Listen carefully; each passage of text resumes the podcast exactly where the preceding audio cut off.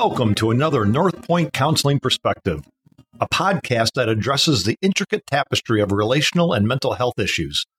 I'm your host, counselor and author John Sternfels. Whether you're looking to navigate the challenges of marriage, parenting, family dynamics, sex or porn addiction, partner betrayal trauma, or any other mental health concern, we've got you covered. Join us each week as we provide insights from counseling professionals who help unravel the complexities of the heart and mind. So grab your headphones, settle in, and let's explore another NorthPoint Counseling Perspective. In this week's podcast, I will discuss the topic of demystifying polygraphs. The history of what I will refer to as modern-day polygraph is quite interesting as it dates back to the early nineteen hundreds. The concept of detecting deception is based on physiological responses. Cesare Lombroso, not to be confused with the wine Lambrusco, was an Italian criminologist. Cesare and the American psychologist Moulton Marston contributed to the theoretical foundations of lie detection. Then, in nineteen twenty-one, John Augustus Larson, a medical student at the University of California, developed the first polygraph machine. Larson's device measured changes in blood pressure and respiration. And then in the nineteen thirties, a student of Larson's named Keeler improved the polygraph by adding the measurement of galvanic skin responses, G S R for short. The polygraph became widely known and used in criminal investigations. The polygraph then was called the Keeler polygraph.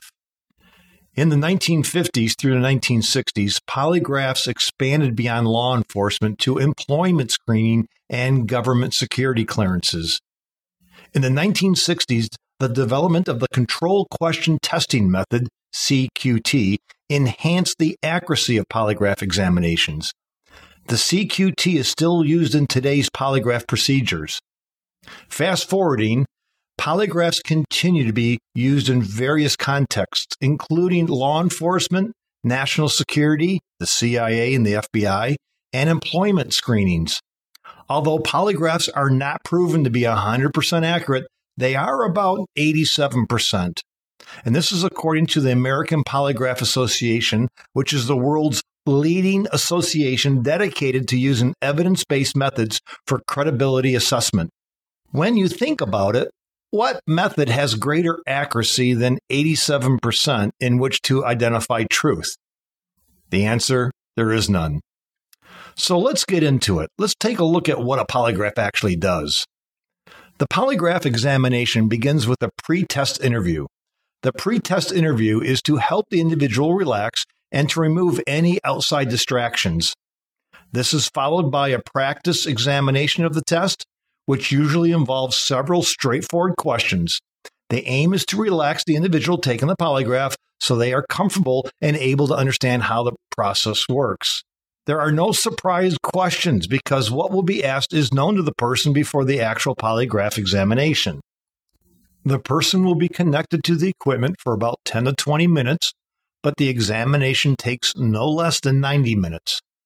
The polygrapher will ask several control questions during the examination and then compare the responses to the key relevant questions about the examination.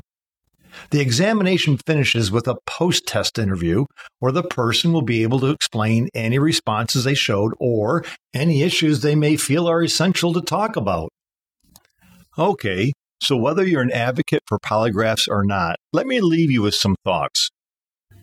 The Employee Polygraph Protection Act, E P P A, allows some employers to conduct a lie detector exam as part of the pre-employment screening process. They include certain private companies and government agencies, especially federal agencies involved in intelligence, defense, and national security matters. Under F B I security policy, all F B I job applicants must take a pre-employment polygraph examination. The National Security Agency, N S A, conducts polygraph examinations as part of an intensive pre-employment screening process as well. All Central Intelligence Agencies, the C I A applicants, must undergo a polygraph examination as part of the pre-employment screening requirement. The Defense Intelligence Agency, D I A, requires job applicants to take a polygraph in their pre-employment screening process. The Department of Energy, D O E, the agency that manages our country's nuclear infrastructure and manages its energy, applicants are also required to take a polygraph. In summary, these federal agencies work in the public interest and must be wary of hiring new employees. Subjecting job applicants to a polygraph examination is one way to verify a candidate's trustworthiness and reliability. By the way, it was in nineteen ninety-nine when the D O E first screened job applicants using the polygraph. Hmm.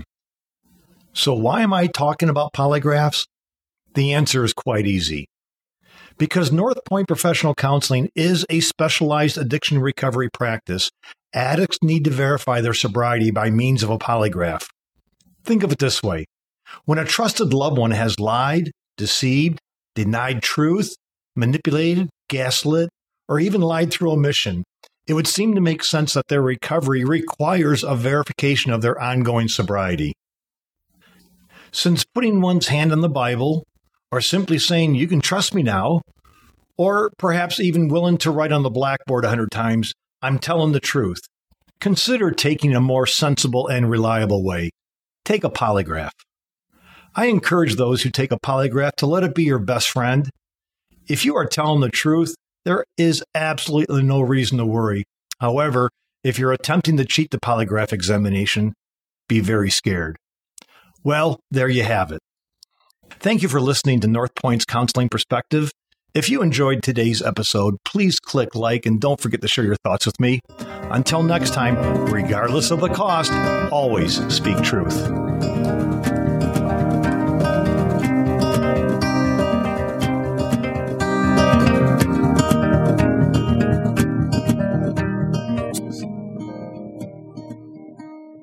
Seems to me